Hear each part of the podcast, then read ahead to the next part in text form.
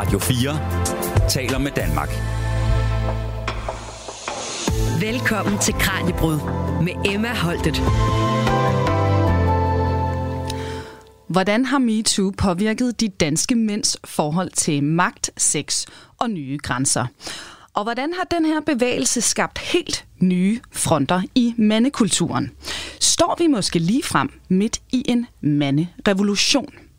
Det søger vi svar på nu, når vi taler med kønsforsker, antropolog og lektor på Roskilde Universitet, Christian Gros, der er aktuel med bogen Da MeToo ramte manden. En undersøgelse, der blandt andet indbefatter samtaler og interviews med mænd i alderen 20-65 år fra hele landet. Og i dag, der skal vi altså blive klogere på, hvad det egentlig vil sige at være mand i dag. Er der stadig plads til at være maskulin? Og hvordan ser vores samtids mandeidealer ud? Hertil zoomer vi ind på, hvordan MeToo-bevægelsen påvirker både hverdag og fest på arbejdspladsen. Må manden stadig flørte og dyrke sine lyster? Og hvad er spillereglerne i det hele taget, når det gælder intimitet? Alt det her og mere til, det bliver vi klogere på nu. Velkommen til dagens Kranjebrød. Du lytter til Radio 4. Og også velkommen til vores ekspert i dag, og det er som sagt lektor, forfatter og antropolog Christian Gros. Christian, tusind tak, fordi du var med. Det var så lidt. Og lad os lige starte med bogen, The MeToo ramte manden. Hvad motiverede dig egentlig til at lave den her undersøgelse? Altså, jeg fik uh, tanken første gang uh, den dag inde på den sorte diamant øh, i, i København, altså det kongelige bibliotek, øh, hvor øh, Morten Østergaard han øh, endte med at, at trække sig som formand øh, på baggrund af øh, noget, noget, en, en grænseoverskridende adfærd over for en partikollega. Det er jo en situation, som mange mennesker kan huske. Mm. Øh, altså, jeg, jeg var så på, på stedet, så det, så det ramte mig øh, måske hårdere end, end mange andre. Også øh, mine studerende, som jeg vejledte, i øvrigt på et projekt, der handlede om maskulinitet. Okay, øh, meget meta lige nok, ikke? Ja. Øh, ja. Øh, men altså, det, det, det, hele den der, det scenarie, øh, og, og, og hvordan jeg kunne mærke, det også påvirkede jamen, mine studerende, for mm-hmm. så vidt, øh, så også de yngre generationer. Jeg, det her, det, det, det tror jeg simpelthen er en historisk begivenhed. Øh, og, og det er jo klart, at det her det kom efter Sofie Lindes tale øh, om, om krænkelser i mediebranchen, og, og i det hele taget mange kvinder har stået frem med, med forskellige oplevelser. Men det her med, at det, det altså ramte en, en magtfuld øh, mand, som må tage nogle konsekvenser, det, det var som om, det, det, det gjorde indtryk på et andet plan. Mm. Øh, og, øh, og det kunne jeg mærke, det galt ikke bare mig og mine studerende og de der 200 journalister, eller hvad det var, der stod mm. øh, ude foran øh, den sorte diamant. Øh, det, var, det var altså bredere. Så tænkte jeg, det vil jeg, det vil jeg så gerne undersøge. Hvordan, øh, hvor, hvor, hvor, hvor bredt har det ramt? Hvordan har det påvirket? Hvad, at, hvad, hvad tænker mænd, mænd egentlig mm. om det her? Hvordan tænker de også om de konsekvenser, det fik for, for nogle af de her mænd? Ja, og, og vi kan jo godt stå, nu stod jeg også nærmest og grinte den her sådan absurde situation, men nu står og underviser i det her, det bliver sådan lag på lag af den her sag, ikke? men det var jo en enormt øh, stor, alvorlig begivenhed det her, den har haft vidtrækkende konsekvenser. I dag, der taler vi jo rigtig meget stadig om MeToo, men netop det her med, hvad har det egentlig gjort, hvor meget har det egentlig påvirket kulturen, det er jo det, vi skal blive klogere på i dag. Og du skriver i øh, bogen, Christian, måske er vi vidner til en manderevolution. På en konference i Brooklyn om, hvordan mænd kan alliere sig med kvinder i MeToo-bevægelsen, sagde aktivisten og tidligere NFL-spiller Wade Davis, Here's what men don't get about the MeToo movement. It's not about women, it's about us. Altså, det handler ikke om kvinderne, det handler om os. Er det her også en erkendelse, som mange danske mænd er kommet til, tror du, i kølvandet på MeToo? Ikke i første omgang. Øh, fordi skal vi, vi skal huske på, at Sofia Lindes tale, øh, den blandt andet inspirerede mange kvinder til at stå frem. Mm øh, og, og, og ligesom tage det her skridt og, og våge pelsen, fordi det kræver rigtig meget mod at stå frem med, med de erfaringer, som var. Så det var, så, så man kan sige, det, det, øh, det startede på en måde som en kvinderevolution, altså på den måde, mm. det, det, nogle kvinders øh, vågemod og, og det at stå frem, det påvirkede andre til at gøre det samme. Men, men det, der så for alvor øh, påvirkede mænd og fik mænd til at tænke over deres egen adfærd, det fandt jeg ud af, det var faktisk ikke, så meget, ikke helt så meget Sofia Lindes tale, som det var de sager, der kom sidenhen. Mm. hvor forskellige mænd i magtpositioner, de måtte forlade deres stillinger. Mm. Det ramte på en anden måde. Og, og det gjorde det øh, jo så, fordi mænd identificerer sig med hinanden. Øh, det er jeg godt klar over som kønsforsker, at de gør det så, så, så meget og så universelt på, på tværs af lande, af, hvad hedder det, øh, øh, hvor man bor i landet, og øh, baggrund, alder og det her. Det overraskede mig. Mm. Så, så, så ja, de her sager, det betød, at, at mænd begyndte at tænke over deres adfærd, og også tænke, hvad har jeg gjort noget forkert i mit liv? Ja. Har jeg været grænseoverskridende bare en lille bitte smule en eller anden gang? Hvordan kan jeg gøre det bedre?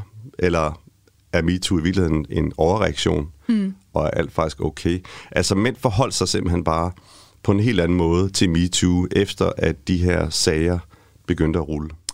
Og netop sådan nuancerne og forskellene i de her reaktioner, dem skal vi jo også dykke ned i her i løbet af programmet. Måske lige her til en start, apropos, nu har vi nævnt Sofie Linde, vi har også nævnt Morten Østergaard, der er jo også andre personer, man kunne sige er Storff. Øhm, altså, hvis vi sådan kan lave sådan en grov tidslinje over det her indtog MeToo gør i Danmark, hvordan ser den så ud? Og, og hvilken fase ja. er vi i nu?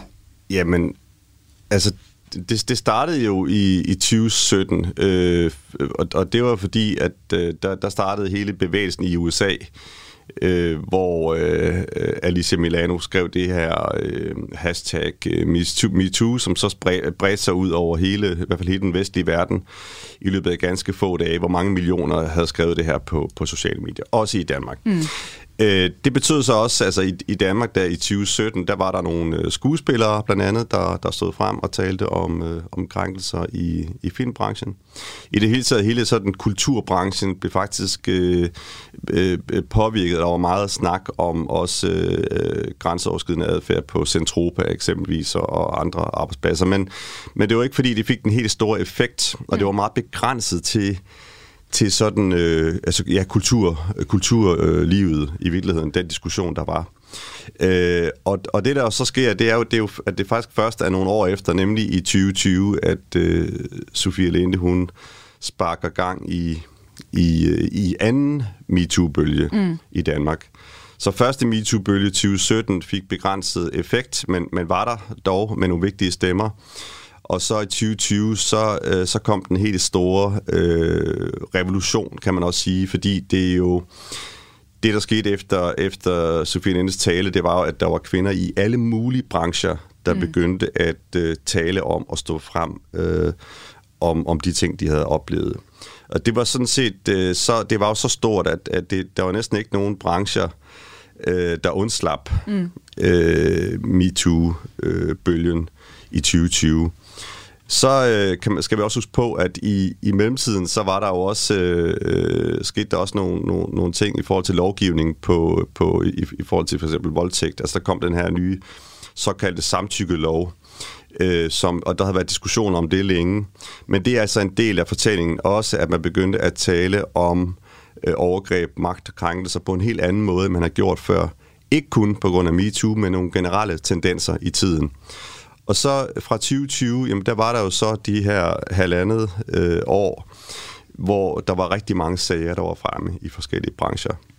Og, øh, og det førte så også øh, hen til jo så i, i nyere tid, vi blandt andet også har haft nogle, nogle, nogle eller i hvert fald en sag med en, en, en kvindelig øh, mm. chef eller leder, øh, som, øh, som må tage konsekvensen af, af grænseoverskridende øh, adfærd. Så det er ikke længere heller et spørgsmål, kun er et spørgsmål om køn, men at magtdimensionen i, i, i MeToo-spørgsmål også har fået øh, mere fokus. Mm. Og så endelig vil jeg sige, jeg tror, vi er i en fase nu, som er en blanding af en eller det er måske nok mest en erkendelsesfase, øh, hvor det er ved at synke ind, hvad, hvad konsekvenserne er af, af bevægelsen. Og, det, øh, og, og de konsekvenser er jo ret store, også på arbejdspladser, hvor øh, mange virksomheder og organisationer, de er begyndt at indføre øh, nye retningslinjer, øh, adfærdskodexer, whistleblower-ordninger, mm. en anden måde øh, også at håndtere øh, de her sager på, og forebygge ikke mindst, at, at det sker. Øh, forebygge, at personer i, i, i, øh, i magtpositioner, de udnytter den, den magt over for, for underordnede. Mm. Så en erkendelsesfase, hvor vi simpelthen strukturelt i virksomhederne faktisk ser, at det her det har en en ret stor effekt. Ja, og der, og der, der tror jeg så også, vil jeg sige, næste, næste skridt tror jeg vil være også, at altså, hvad kan man sige, at få implementeret de her nye normer, mm. som folk jo godt kan mærke, er der den her nye virkelighed. At få den øh, omsat eller øh, tilpasse sig den i forhold til øh, organisationskultur og ledelseskultur mm. rundt omkring på, på arbejdspladserne. Men jeg tror også sideløbende, øh, det er da også et eller andet sted mit håb, at øh, vi kan bevæge os ind i en form for forsoningsfase, altså hvor man siger, okay, øh, nu har de her sager haft de her de konsekvenser, øh, og det er jo ikke fordi, det handler om, at man skal tilgive øh, øh, øh, alt muligt, men alligevel sige, nu rækker vi ligesom ud og siger, nu, nu, øh, nu prøver vi at finde hinanden igen. Og, og når jeg siger det, så er det fordi, jeg også kan mærke, der er en kæmpe kløft mm. Imellem forskellige grupperinger i befolkningen. Både internt mellem mænd, men også mellem mænd øh, og, og kvinder, mm. og på tværs af generationer. Og der er vi også nødt til at finde en eller anden måde, at folk kan komme hinanden i møde. Ja.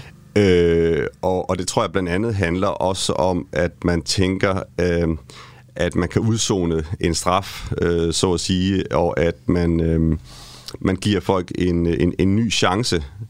Øh, men, men det handler det på den ene side. På den anden side handler det jo også om, at der er nogle segmenter, blandt andet af, af mænd, som jo også er nødt til at begynde at lytte mere, end de har gjort øh, og, og, og forstå, at, øh, at vi befinder os i en ny virkelighed, hvor øh, altså man kan sige, at, at adfærden skal, skal være anderledes. Mm.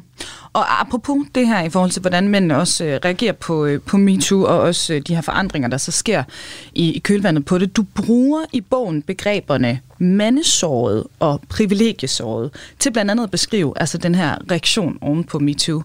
Hvad dækker de her to betegnelser egentlig over? Altså det at være mandesåret, det, det er sådan en følelse, som egentlig alle mænd kan have i kraft af deres mandlige identitet. Mm. Det er sådan meget grundlæggende. Øh, så det, og, og, og det vil sige, det er uafhængigt egentlig af social klasse og, og, og hvor man, man kommer fra. Det kan være, at man føler sig utilstrækkelig som mand i forhold til, øh, til, til kvinder, øh, i forhold til, til, til andre øh, mænd men også at man gerne vil, vil blive en bedre mand, altså øh, opnå en form for anerkendelse i kraft af at være mand. Mm. Og så at være privilegiesåret, det handler ikke bare om at være mand, det handler om at øh, være såret over at miste de privilegier, man føler, man har haft, enten som mand, eller måske også som mand længere op i hierarkiet. Altså det vil sige en mand med nogle særlige privilegier økonomisk eller øh, vidensmæssigt eller udseendemæssigt, øh, eller på anden måde. Mm. Øh, og så opleve, at, øh, at de privilegier, de bliver taget fra en. Altså opleve blandt andet, at MeToo, det er med til at undergrave, at man har en særlig status, øh, og at man er urørlig. Så det at opleve, at man faktisk ikke længere kan gøre, hvad man har lyst til, og at ens ressourcer og magt, den ikke virker, som den gjorde før, det er det, øh, den oplevelse kan, eller kan man sige, dækker det her udtryk privilegiesåret over. Du lytter til Radio 4.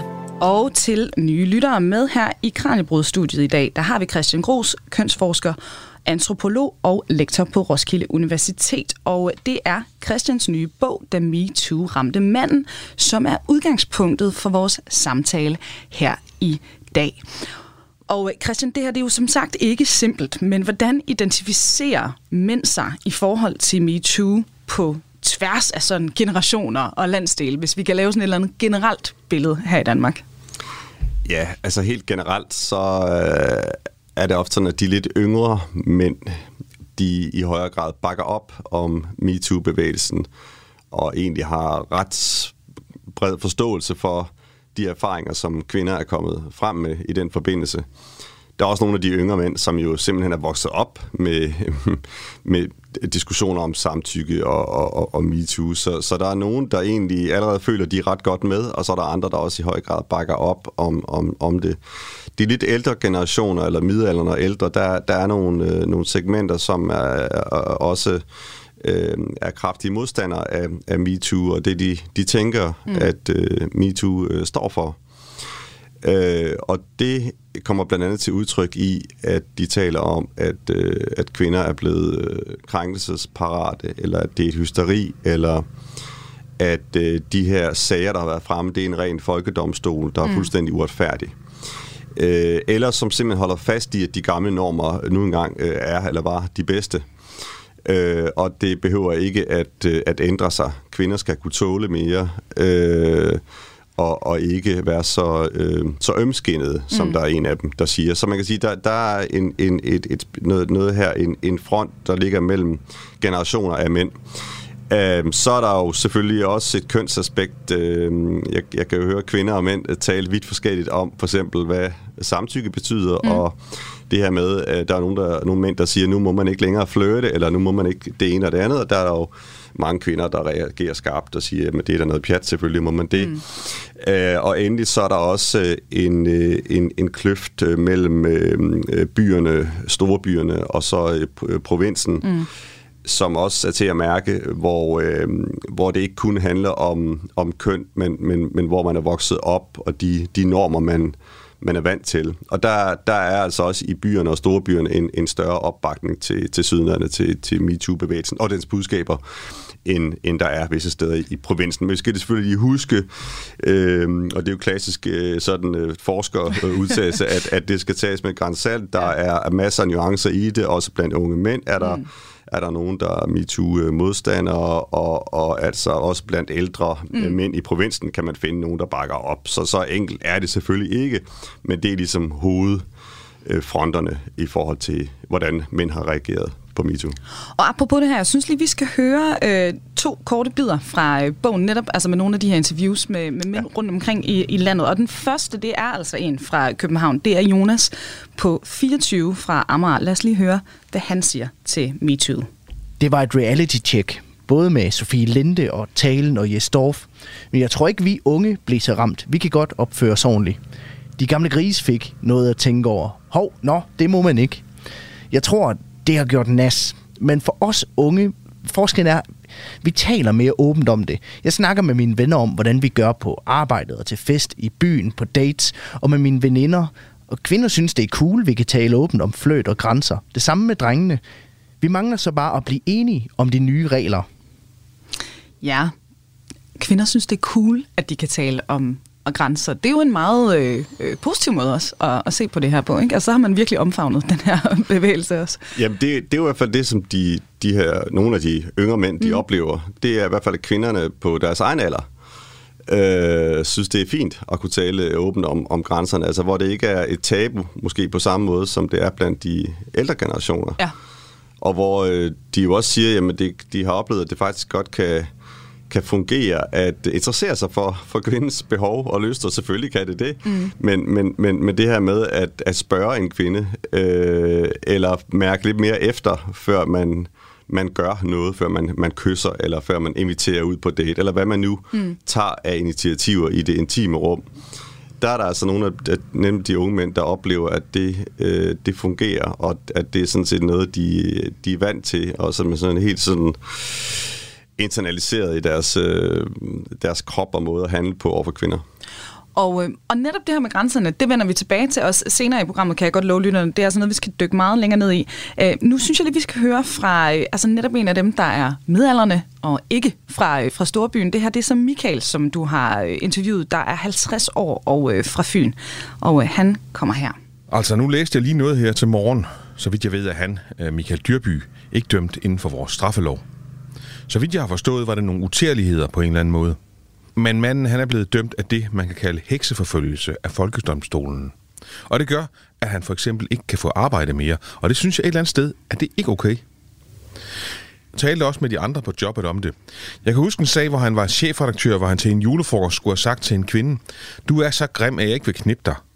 Og der tænkte jeg, nå ja, det er en bemærkning, der falder ud af en eller anden sammenhæng. Det er da ikke noget at hyle op over 10 år efter. De er sgu da ømskinnede. Så pludselig må man ikke noget. Må vi stadig flytte? Ja, må vi stadig flytte. Altså det her, det er jo, øh, og som du siger, det her det er jo nogle tendenser. Selvfølgelig er der også nuancer altså, i forhold til, hvad del af landet og alder man har, men altså det her, det er jo en meget anderledes reaktion end den unge mand fra, fra København. Ja. Øhm, er der virkelig mange midalderne mænd, så at sige, der, der sidder og kæmper med det her øh, nu? Ja, det er der. Og øh, jeg synes også, det er interessant, at nu, nu, nu er det nogle nogle øh, stærke sager, han, han får sagt Ja, her. det er ikke? det. Men altså, det, ja, det- men, øh, det, det er i hvert fald det, det, der var tydeligt også øh, øh, i andre øh, samtaler med, med, med midalderne øh, mænd, øh, men det var, at, eller også ældre mænd, øh, det var det her med den der stærke identifikation med andre mænd, som er blevet ramt af, af MeToo. Mm. Altså, man kan sige, hvor, hvor meget har, har han egentlig til fælles med, med Michael Dyrby, for eksempel? Hvad, Ja. hvad er det? Jamen, de, det er jo ikke, ikke, ikke meget andet måske, end at de er mænd i virkeligheden. Så det er det, at en anden mand, og måske en anden mand, som også er midalderne, mm. at det har fået konsekvenser, det gør måske nok, at han identificerer sig stærkere med, med, med den sag, øh, og har svært ved at forstå, øh, hvad, hvad, hvad det er, det hele går ud på. Det kan også handle om en frygt, jo mm. selvfølgelig for, jamen hvad nu? Hvor, er jeg en ordentlig mand? Hvordan bliver jeg bedre? Øh, altså, hvad har jeg selv gjort forkert? Mm. Det tror jeg også nogle gange, det, at det afspejler. Ja. Og så skal man selvfølgelig også lytte til den her frygt, der er for, at, øh, at MeToo-sager, de bliver øh, altså behandlet forkert i medierne. Det, den, den, den frygt er der også mange, der har, nemlig at det på den måde jo altså er helt vilkårligt, hvem det er, der, mm. der, der bliver sat fokus på øh, fra mediernes side, og hvem det får, får kon- konsekvenser for. Det er selvfølgelig også klart, at, at den bekymring ligger derude, men, men det, ligger i, det handler i høj grad om det med identifikation. Altså de yngre mænd her, de identificerer sig ikke så meget med de ældre, som er blevet ramt af det her. De tænker, nå ja, men altså de, de var måske selv ude om det, er der nogle af de unge mænd, der vil sige, ikke? Altså, Ja. De, de er nødt til at vågne op og ændre adfærd. Altså, øh, mens de, de, øh, nogle, nogle af de ældre mænd, jamen de, de, de, de er mere ja, skeptiske over for de konsekvenser, det har fået. Du lytter til Kranjebrud på Radio 4. Hvilke måder, Christian, kan man være mand på i dag? Jamen, Det kan man, være, man kan være det på mange måder, og det får forskellige øh, øh, udfald af, afhængig af, hvad man gør. Man kan sige, det, det her med maskulinitet er en uhyre kompleks øh, størrelse, og der findes jo mange konkurrerende øh, mandeidealer og manderoller. Og vi mænd, øh, det gælder også selvfølgelig kvinder og kvinderoller, men altså vi, vi skifter ind og ud af forskellige roller, øh, måske mange gange i løbet af en dag bare, eller et øjeblik. Mm. Øh, men, øh, men det, så det handler om, hvad er det for nogle af de her øh, værdier, eller det vi forbinder med det maskuline, som man, som man trækker på mest af alt. Og det vi så, øh, eller det jeg kunne, kunne, øh, kunne øh, det jeg erkendte gennem de her interview, det var jo, at øh, altså der er nogle af de yngre mænd, som er begyndt at øh, i højere grad ligesom øh, lade sig øh, styre nogle andre ide- idealer end før. Mm. Altså for eksempel taler de meget mere om det her med at være opmærksom på, på grænser, opmærksom på, på kvinders velbefindende, og hvor, hvor er kvinden nu? Øh, hvad er det passende? Altså det her med at sætte sig i, i, i- kvinders sted, mere helt generelt, mm. eksistentielt, det er som om det optager de yngre mænd øh, mere. Så, så øh, nogle af de nye øh, manderoller handler jo blandt andet om det her med, øh, med simpelthen en, en, det lyder helt banalt, ikke? men altså en øget empati mm. Grundlæggende øh, i forhold til de her til, til kønsrelationer og, og, og grænser. Men det betyder ikke, at de, de gamle manderoller er forsvundet. Det betyder ikke for eksempel, at det at have magt ikke længere er tiltrækkende, øh, heller for, for kvinder. Mm. Det, det, det, det lader jo til det. Øhm, men det betyder jo bare, at der er nogle andre værdier, der er kommet ind og spiller en større rolle. Og det argumenterer jeg for handler også om, at øh, kvinder i, i stigende grad er blevet uafhængige af, af mænd og af mænds øh, magt. Øh, det vil sige, det er ikke nødvendigvis mands øh, pengepunkt eller øh, hans visdom øh, alene, de har brug for, eller hans flotte øh, udseende. Der er mange andre værdier, som er vigtige, når, når kvinder vælger, øh, hvilke mænd de, de gerne vil være sammen med. Og så, så, så det, det, det er jo det, som nogle af de, særligt de yngre mænd er begyndt at indstille sig, mm. sig på. Så faktisk handler det her også om, at, at mænd jo egentlig gerne vil have kvinders bekræftelse og, og anerkendelse. Øh, så, så, men de vil bare gerne vide, hvad er det så for nogle nye værdier, adfærdsmønstre, de skal tabe ind i for at uh, få, få succes på den front. Så hvis vi sådan skal, skal opsummere, altså hvordan ser mandehierarkiet ud i dag i Danmark? Mandehierarkiet, det, er jo, det er jo blevet vendt godt og grundigt rundt. Mm. det, det er blevet, blevet rystet. Øh, og det, det vil sige, at de mænd, som umiddelbart lå øverst i hierarkiet tidligere, de kan ikke være helt så sikre på den status, som de kunne før. Mm. Øh, eksempelvis, øh, altså pengemagten er ikke, hvad den, hvad den har været. Øh, selvfølgelig er det altid rart, øh, og, og i øvrigt også for kvinder at møde en mand, der, der, der sådan er velpolstret på en eller anden måde. Men, øh, men, men det er ikke noget, der er nødvendigt. Mm. Øh, men det samme gælder også i, mens, i, i den måde, mænd måler sig med hinanden. Fordi hvis nu øh, alle mænd tænkte, jamen øh, den her rige mand, eller den her øh, kendis, eller professor, det, det er sådan set det eneste ideal, og sådan vil jeg også være, jamen så var hierarkiet jo intakt. Men der er masser af mænd, der jo går efter helt andre øh, værdier, mm. øh, og, øh, og bygger deres magt og deres kapitaler på, på andre ting øh, i, i dag. Og, og, vi, og det viser sig jo, at de kan godt øh, blive, øh, opleve anerkendelse fra kvinder og andre mænd, uden at de lever op til de gamle idealer.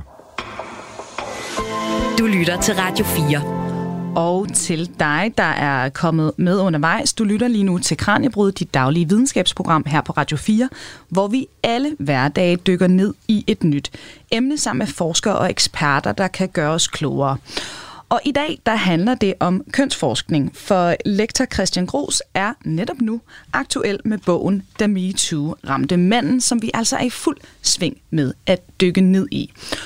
Og, øh, og Christian, næste nedslag i, øh, i dagens fortælling, det er øh, det her med, hvad der sker lige nu, når vi er på job. Fordi det er jo noget, der fylder enormt meget i folks hverdag, også hvor man indgår i nogle øh, dynamikker med mennesker, man øh, jo altså kender i nogle gange i rigtig høj grad, nogle gange i mindre grad. Der sker nogle interessante ting sådan socialt på en arbejdsplads.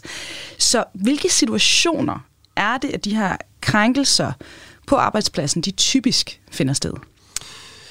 Altså, i, i bogen, der beskriver jeg tre, øh, tre parametre, eller tre akser, mm. i forhold til, hvordan de her krænkelser, de, de oftest finder, finder sted. Øh, og øh, den vigtigste handler om, om magt eller ulighed i, i, i magt. Hvad vil det så sige? Magt er jo en, en, en svær størrelse at blive klog på. Men på en arbejdsplads, der betyder det selvfølgelig, at øh, hvis der er en overordnet, der, der har en indflydelse på ens øh, øh stilling, men også i sig selv har en særlig status, en aura, fordi man er chef, øh, jamen så øh, er der en større risiko for også at, øh, hvad kan man sige, øh, at havne i nogle situationer, øh, hvor man krænker andre, hvis ikke man passer på, hvis ikke man holder øje med de grænser, som kendetegner en arbejdsplads. Fordi der er jo forskel på, øhm, hvordan man agerer på en arbejdsplads og i privatlivet. Det er i hvert fald det, det, det er jo i hvert fald noget, vi er blevet helt, fuldstændig klar over, om ikke andet, øh, efter, efter MeToo. Så magt, det er, det er et parameter. Så er der afhængighed.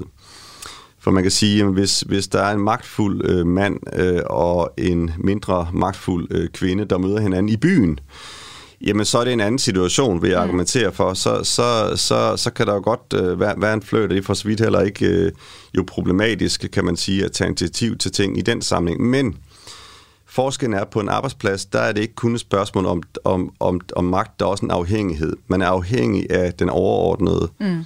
eller chefen for at for eksempel få lønforhold eller beholde sit job, øh, have en god omgangstone, føle sig værdsat af chefen og de andre kolleger osv. osv. Så der ligger der er det, som jeg kalder asymmetrisk øh, afhængighed på, på en arbejdsplads, som også er et vigtigt parameter. Og så endelig selvfølgelig øh, køn, mm. selvom vi har haft en sag for nylig med Lisette Rigsgaard, som, som var trådt tilbage, ja. som var som, som jo er kvinde, øh, kvindelig leder, jamen øh, så, så er der også et, et, et, et kønsaspekt i det hele, øh, som jo også øh, på mange måder handler om, om magt og, mm. og, og dynamikker mellem mænd og kvinder.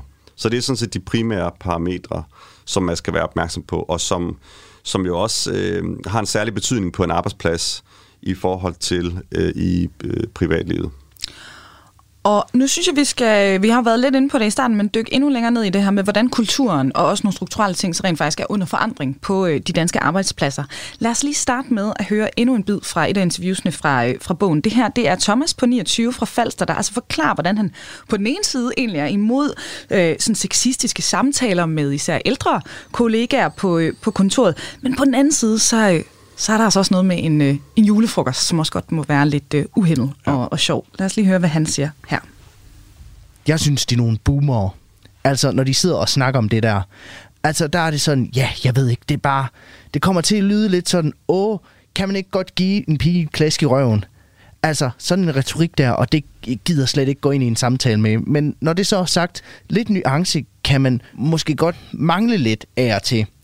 Jeg synes ikke, det er noget, der bør bekæmpes MeToo.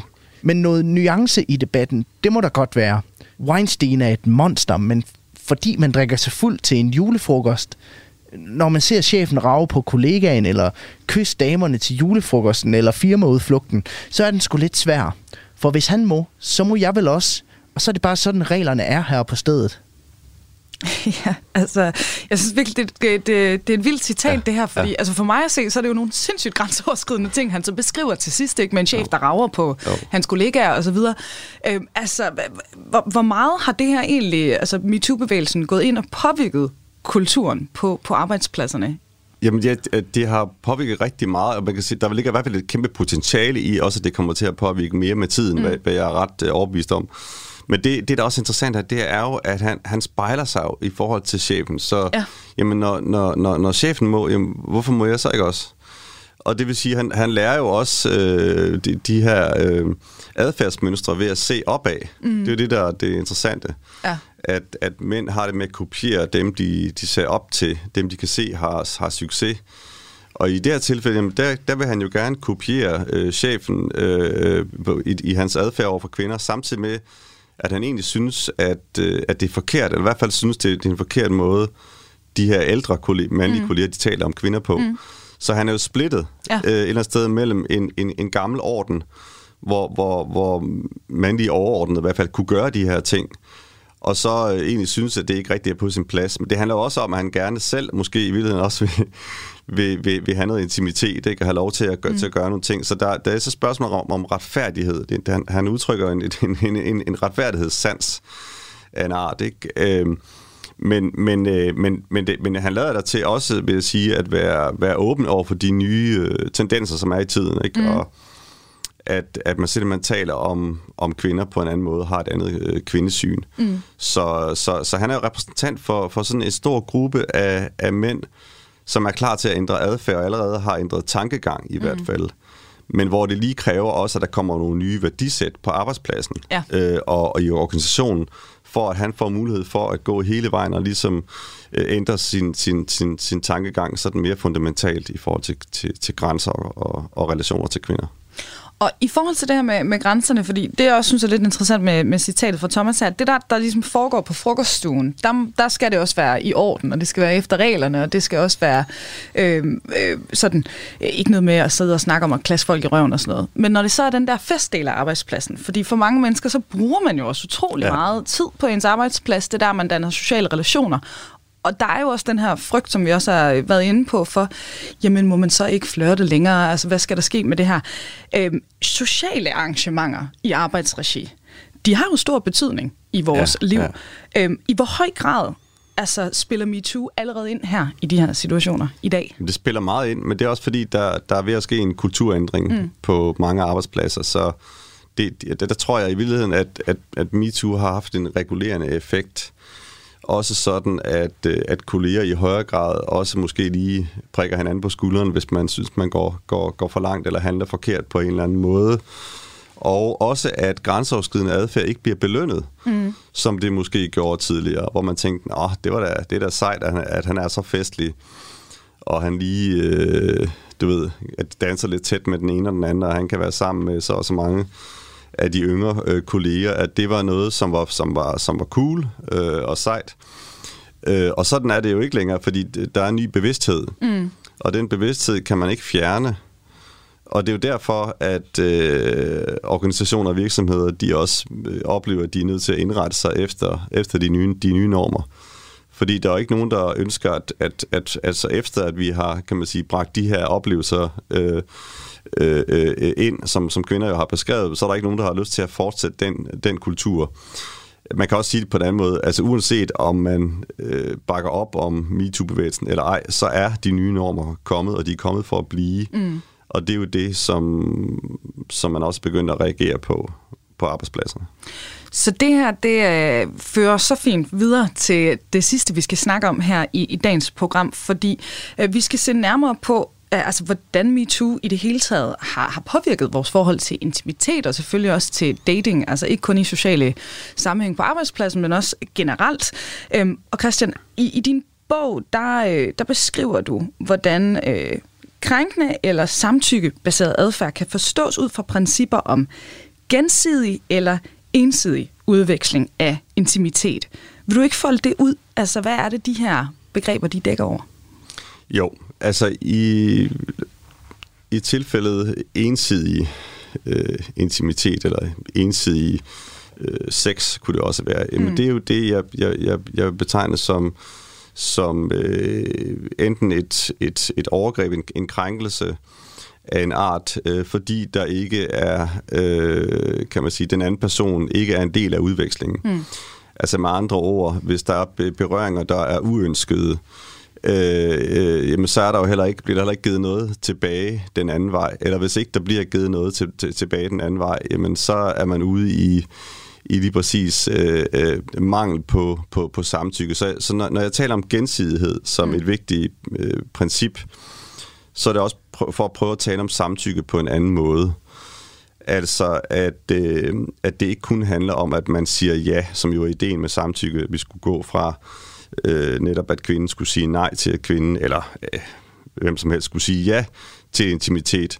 Men det også handler om en fortsat gensidighed. Mm. Fordi man kan jo ikke, det handler jo ikke om, så siger man øh, ja på en eller anden måde, og så er, er, er, så er der ikke mere at snakke om, så, er der ikke, så skal man ikke, ikke tænke mere på, hvor den anden er. Det skal man jo. Men det kræver nemlig en fortsat gensidig udveksling af intimitet. Mm. Så der skal være en, der er en, der giver, så skal der være en, der modtager. Og modtager aktivt. Øh, det vil sige ønsker øh, det, der bliver givet. Der skal så gives noget tilbage. Altså det handler om energier mellem mm. mennesker. Man kan, man kan tale om det på, på mange måder, men altså en form for en form for kredsløb af, af energi og intimitet, øh, ønske om nærhed, som, som jo sådan set hele tiden skal være der. Og hvis den ophører fra den ene eller den anden side, jamen, så bliver det ensidigt igen. Mm. Så det er altså ikke noget med, at hvis en person har sagt ja en gang, så kan man egentlig bare gøre alt, hvad man har lyst til. Man skal hele tiden være opmærksom på, hvor den anden er, øh, og have en god fornemmelse for, for den andens øh, velbefindende. Altså mm. det er jo på en måde meget enkelt. Ja. Og så alligevel utroligt komplekst jo for, for en del mennesker at, øh, at, at mærke de her ting. Mm. Så, øh, så, så det der med at træne sin fornemmelse for, for gensidighed, tænker jeg, er, øh, er en vigtig opgave for, for mange mænd. Mm. Og i forhold til det her med intimiteten, der vil jeg gerne lige tage fat i et sidste citat fra, fra bogen. Øhm, og det er en filminstruktør på 45 fra København, en af dine venner, som du har en samtale med, som du beskriver i bogen. Og lad os lige høre, hvad han siger i forhold til, til det her. Når du laver en film, så sidder du jo ikke og censurerer handlingen, hvad personer må og hvor deres grænser går. Ligesom filmen skal fantasien og det dystre begær også være der. Eller det skal have plads. Ellers kommer det alligevel ud som dyrisk vold eller frustrationer i vores hoveder. Så er det selvfølgelig rigtigt, man kan ikke hoppe på en kvinde og tage hende i en opgang, fordi man synes, man mærker, at hun er klar. Man kan jo ikke være helt sikker, selvom alle hendes signaler går den vej. Det jeg siger er, man skal så kunne blive enige om, at nu træder vi ind i den næste fase, der hvor vi giver slip. Det er sådan, vi gør det i kinkmiljøet. Man siger, okay, nu står vi her uden tøj på, eller i læderdress og pisk, og så skal der kommunikeres på alle kanaler. Kodesprog. For eksempel, skal du straffes nu, betyder, er du klar, har du stadig lyst til det? Eller, er du færdig, eller er du stadig en slem pige? Det betyder, skal jeg fortsætte, kan du lide det, jeg gør? Samtykke kan ikke bygge på et universelt, kedeligt byråkratsprog. Så dør lysten og spændingen. Der skal være regler, men sex kan ikke sættes på formel. Det synes jeg, det er et vildt interessant citat, det her, Christian. Altså, uh, begrænser det vores muligheder for erotik og fantasier, som jo tit er grænseoverskridende? Uh, altså, når vi lever i et samfund, hvor krænkelser jo for så vidt skal undgås. Nej, det gør det bestemt ikke. Øh, det, det skal jo ikke begrænse vores, øh, vores begær eller vores lyster mm. overhovedet. Øh, og, og det skal heller ikke kun handle om øh, at, at, at sige nogle ordentlige, pæne, byråkratiske ting, som, som han også gør opmærksom på. Altså, der kan jo godt være masser af kodesprog, som jo egentlig kan lyde utrolig vulgært. Mm øh, og, og, og, og, og lyde grænseoverskridende, men, men, men ikke er det inden for det miljø, man er i. Så det skal ikke handle om, at man skal sige lige præcis de tre ord, lige præcis de fire ord, for at det, det er jo fornemmelser, det handler om. Og mm. det er mm. derfor, jeg taler om gensidighed. Det er, det, det, det er en fornemmelse for grænser, det er en øget empati, øh, det er en indforståethed, der mm. simpelthen skal være. Og når jeg så bringer kinkmiljøet ind, altså som for eksempel øh, dækker over øh, SM og fetishmiljø og, og for så vidt også øh, swingerklub og alt det her, ikke?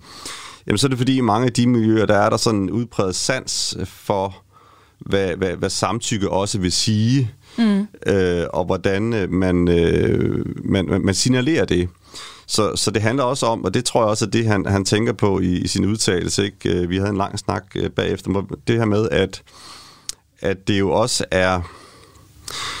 Øh, jamen altså, der skal kunne skabes nogle særlige rum, mm. hvor man så kan, kan give slip, øh, fordi man, man er tryg i forhold til, at alle har forstået, hvad, hvad, hvad det handler om, og, og hvor grænserne går, og hvordan man fornemmer øh, hinanden. Og det behøver ikke engang altid jo at være sprogligt. Mm som i, at man, øh, man, man, man spørger, men det handler om, om fornemmelser, og det kan være øh, en forsigtig berøring. Det at gå langsomt frem, for eksempel, mm. det er jo også noget, som, som man sagde, man, han, han oplever i de miljøer, at øh, det er jo ikke sådan, at man lige fra et øjeblik til næste hopper på hinanden. Man, man, man tuner ligesom ind på hinanden lige så langsomt og gradvist, step til step og så, og så kan man, altså ligesom, så, så på den måde bliver det også nemmere at stoppe lejen igen, hvis man mm. går langsomt frem. Så er det klart, så kan man nå til et punkt, hvor for eksempel folk har, har sex, og så, så bliver tingene lidt vildere og løsluppende. Men, øh, men, men der skal stadigvæk være sådan en fornemmelse af en, en, øh, en fælles energi. Mm. Altså man er i, i et fælles øh, rum og vil det samme. Kan man i virkeligheden så berolige de mænd, der måske sidder derude og er bange for, hvad det her gør netop ved vores intimitet og sexliv og alt muligt andet, hvis vi har et samfund, hvor vi snakker om grænser, hvor vi prøver at undgå krænkelser, så er der måske også en mulighed for på en tryg og sikker måde at udvide nogle grænser, eller skubbe til nogle grænser. Altså, ja, lige præcis. Ja. Altså, man kan faktisk øh, gøre utrolig meget, jo, hvis, mm. så, så længe man, man, man, man hele tiden tænker det her sam, samtykke-spørgsmål øh, ind ja. i det. Og der skal, det, vi er også måske nødt til at prøve at finde nogle mere, øh, han har sagt, sexede udtryk for, for, for, for, for samtykke, og, og, og, og hvad det betyder. Øh, så, så derfor siger jeg også, at vi er analfabeter i, i forhold til at forstå intimitet og, og, og, og, og sex og, og grænser, og det altså sproget omkring samtykke, lyst og begær skal også udvikles. Det skal blive bedre. Mm. Øh, og, og det bliver det jo kun, hvis man fortsætter den her den offentlige samtale om, hvad det betyder. Hvis man udveksling af erfaringer, hvordan man oplever forskellige situationer. Fordi mm. det er virkelig noget af det, som mange mænd også har lært af, det er at høre kvinders erfaringer. De er det har jo simpelthen været en kæmpe øh, øh, øjenåbner for mange mænd. Og det er mm. kvinder, altså, jamen, det var da indlysende. Det kan du da regne ud. men, så, men, men det er ikke alle mænd, der kunne regne det ud. Nej. Men, så de lærer hele tiden. Men det gælder jo begge veje. Mm.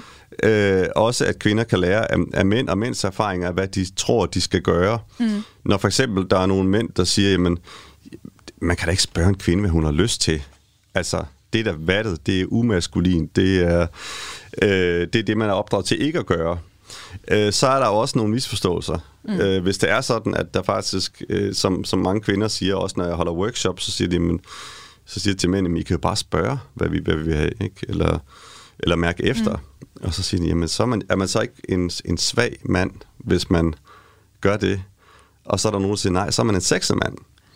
Og det, øh, det viser, at der er nogle, nogle sådan øh, erfaringskløfter mellem mænd og kvinder, som mm. stadigvæk, som vi stadigvæk skal bygge bro over. Men det kræver kommunikation. Det kræver, at man udveksler de erfaringer og oplevelser, man har som henholdsvis mænd og kvinde i forhold til intimitet. Og øh, i forhold til det her med, altså, hvordan mændene og kvinderne ser øh, forskelligt øh, på det også, altså derfor bliver nødt til at tale om de her ting. Altså hvordan, hvis vi nu tager øh, mændene først. Generelt set, hvordan har MeToo-bevægelsen så påvirket deres datingliv eller syn på dating? Altså, der, er en del af de mænd, jeg tager med, som øh, virker til at være blevet mere forsigtige mm. i, i datinglivet og i nattelivet øh, efter MeToo. De øh, jamen de er simpelthen bange for at på en eller anden måde være grænseoverskridende og, og upassende. Mm. Og, og det kan man jo umiddelbart se som et problem, eller man kan sige, at de, de burde jo have sans for, hvordan man gør. Men jeg tror, det er bedre, øh, at man ser på det som, øh, som en, en, en, det at være, være i en erkendelsesfase, og være i gang med at, at justere sin egen tankegang. Fordi der ligger et kæmpe potentiale i netop, at, at de mænd så faktisk øh, måske trækker sig lidt tilbage mm. og er mere langsomme, øh, eftertænksomme, reflekterende i en periode. Det kan selvfølgelig også få et negativt udtryk, men jeg tror at der er et potentiale i så at indgå i nogle dialoger med de mænd om, hvordan man, man så går frem, men gør det på en anden måde, end mm. de har gjort øh, før. Og kræver det så også noget andet af kvinderne? Fordi nu kommer vi jo også fra en kultur, hvor øh, det i hvert fald har været normen, at kvinderne skal stå tilbage, de skal lade manden komme til dem. Men der er måske ved at ske et skift så også på den front, eller hvad? Ja, altså nu, nu taler vi jo om datingliv og natteliv, ja, og ikke ja. arbejdspladser, fordi ja. vi skal lige man skal holde tungen lige i munden ja. på det her. Ikke? Men, men det, der, der, der vil jeg jo det vil jeg argumentere for, at det er jo altså vi lever i en tid, hvor, mm. hvor der er en, en, en, en, en særlig mulighed for kvinder. Mm. Øh, det har der jo for så vidt altid været, men særligt lige nu, hvis det er rigtigt, at mange mænd tager nogle skridt tilbage, at kvinder kan tage et større skridt frem. Og der er godt klar over, at det ikke er så nemt for kvinder at tage det, det skridt, øh, blandt andet for, på grund af kvindesyn, mm. som jo ligger meget dybt, og som øh, MeToo egentlig ikke har, har fjernet. Øh, og det er ideen om, at kvinden, der er løssluppen eller øh, tager erotisk initiativ øh, og, og, og går, går til grænsen, jamen hun, øh, hun kan blive ramt af det her elgamle luderstigma, mm. som jeg har beskæftiget mig med i min forskning tidligere. Det, det, det er jo ikke fuldstændig opløst, det, det, det stigma, men, øh, men der er i hvert fald en mulighed for at, at bearbejde det øh, efter MeToo, og tage det her skridt, øh, hvor, man, hvor man siger, jamen... Øh, øh, det, det kan ændre magtbalancen i det erotiske spil. Mm. Øh, jeg tror ikke, det kommer til at ændre sig sådan helt fundamentalt lige nu, men jeg tror, det er noget, der vil kunne ske øh, i, i, i den kommende tid. Det er svært at sige, hvor inden for, for hvor mange år, men altså at man vil se måske kvinder i, tage endnu mere initiativ mm. øh, øh, i, i, sådan, i forhold til lyst og, og forførelse. Mm. Øh, og hvor det så jo selvfølgelig stadig handler om, også for kvinders vedkommende, at mærke efter og sætte sig i mandens sted. Hvad har, hvad har han øh, lyst til? Mm. Men, øh, men det, det er i hvert fald det, det er jo også et interessant eksperiment. Øh, jeg, jeg, jeg har jo nogle gange foreslået, lad os nu sige, at vi den næste uge, der må mænd ikke tage øh, seksuelt initiativ øh, til noget som helst. Så lad os prøve at se, hvad der sker. Mm. Øh, det er jo næsten umuligt at forudsige, men det, men det er jo spændende, hvad, hvad, hvor det vil bringe os hen, og, og hvad det vil lære os, ikke, hvis vi vender det fuldstændig rundt. Så der er potentielt et mulighedsrum for kvinderne i, i forhold til det her? Det er der. Så kan ja. de sidde op de her mænd, der kan sidde og være det kokette, måske, ikke? Og, og, og, øh, og holde sig lidt tilbage, og så må man lige tage nogle flere skridt frem og fornemme, hvor man, hvordan man forfører den her mand.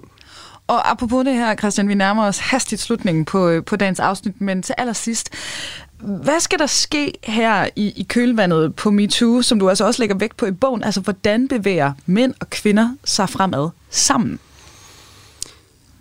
Ja, altså, hvis vi starter med arbejdspladser, mm. eller i professionelle øh, sammenhænge, der tænker jeg, at det handler meget om, om magt, øh, hvordan man ser på magt øh, og på, på ledelse og organisationskultur. Altså at man gør op med den her, den her grænseoverskridende kultur, som har eksisteret på nogle arbejdspladser, og som man jo faktisk har hyldet, særligt blandt mm. mænd, øh, som noget helt, øh, helt fantastisk, og som også nogle gange er noget, øh, organisationer har, har, har profileret sig selv på, at være helt fremme i skoene, øh, på, på en næsten grænseløs måde. Øh, så det opgør er jo vigtigt. Det betyder også, at man tænker øh, kønsrelationer på en anden måde, kvinder i ledelse eksempelvis. Mm men jo også, øh, hvordan man håndterer magten, hvordan man magter det at have magt hvad enten man er mand eller kvinde, hvordan man øh, genopfinder måske nogle, nogle, nogle værdier, som øh, handler mere om empati, øh, ydmyghed, øh, respekt, øh, grænser osv., når, når, man, når man sidder i en lederstilling. Det tror jeg er vigtigt at, at tage de, de snakke på arbejdspladsen. Mm. Og så selvfølgelig, hvordan ændrer man helt kulturen som sådan på en arbejdsplads. Og der er mange måder at gøre det på. Og så i forhold til privatliv, øh, datingliv, øh, natliv osv., Jamen, øh, der, der handler det også om, at, øh, at, øh, at ture, øh, hvad skal vi sige, gå, gå i kast med, med de her nye normer, se hvad der sker, hvis man nu er en mand, der aldrig har turet rigtigt at spørge en kvinde, hvad hun har lyst til. Jamen så øh, spring ud i det, øh, se, se hvad der sker, fornem, øh, hvor, hvor vi er på vej hen, øh, udvikle et nyt sprog, fortsætte samtalen. Selvfølgelig er det, det er en svær samtale, det er jeg mm. godt klar over. Det, der er masser af tabuer, det kan gøre ondt at tale om, om, om de her grænser, både for kvinder og mænd. Mm. Men, øh, men jeg tror, der er meget... Øh, øh, der er meget, at, at hvis man kan få meget ud af, også som mand, at, at åbne den her samtale, både i, sammen med andre mænd, men også øh, i samtale med kvinder, så man bliver bedre til at fornemme, hvordan øh, man indretter sig på den her nye virkelighed. Og det bliver hermed ordene i den her omgang af Kranjebrud. Vores guide igennem mændenes reaktioner på MeToo her i Danmark, det har altså været kønsforsker, antropolog og lektor på Roskilde Universitet, Christian Gros, der altså netop nu er aktuel med bogen Da MeToo ramte manden, som var udgangspunktet for vores samtale her i studiet i dag. Christian, tusind tak, fordi du vil være med. Selv tak. Og øh, til dig, der lytter med, vi er tilbage kl. 12.10 i morgen, hvor du kan blive klogere på fænomenet sugar dating. Indtil da, der er der ikke andet tilbage end at sige på genhør. Mit navn er Emma Elisabeth Holtet. Kranjebrud er produceret af Videnslyd for Radio 4. Og hæng på, for nu er det blevet tid til nyhederne. Du har lyttet til en podcast fra Radio 4. Find flere episoder i vores app, eller der, hvor du lytter til podcast. Radio 4 taler med Danmark.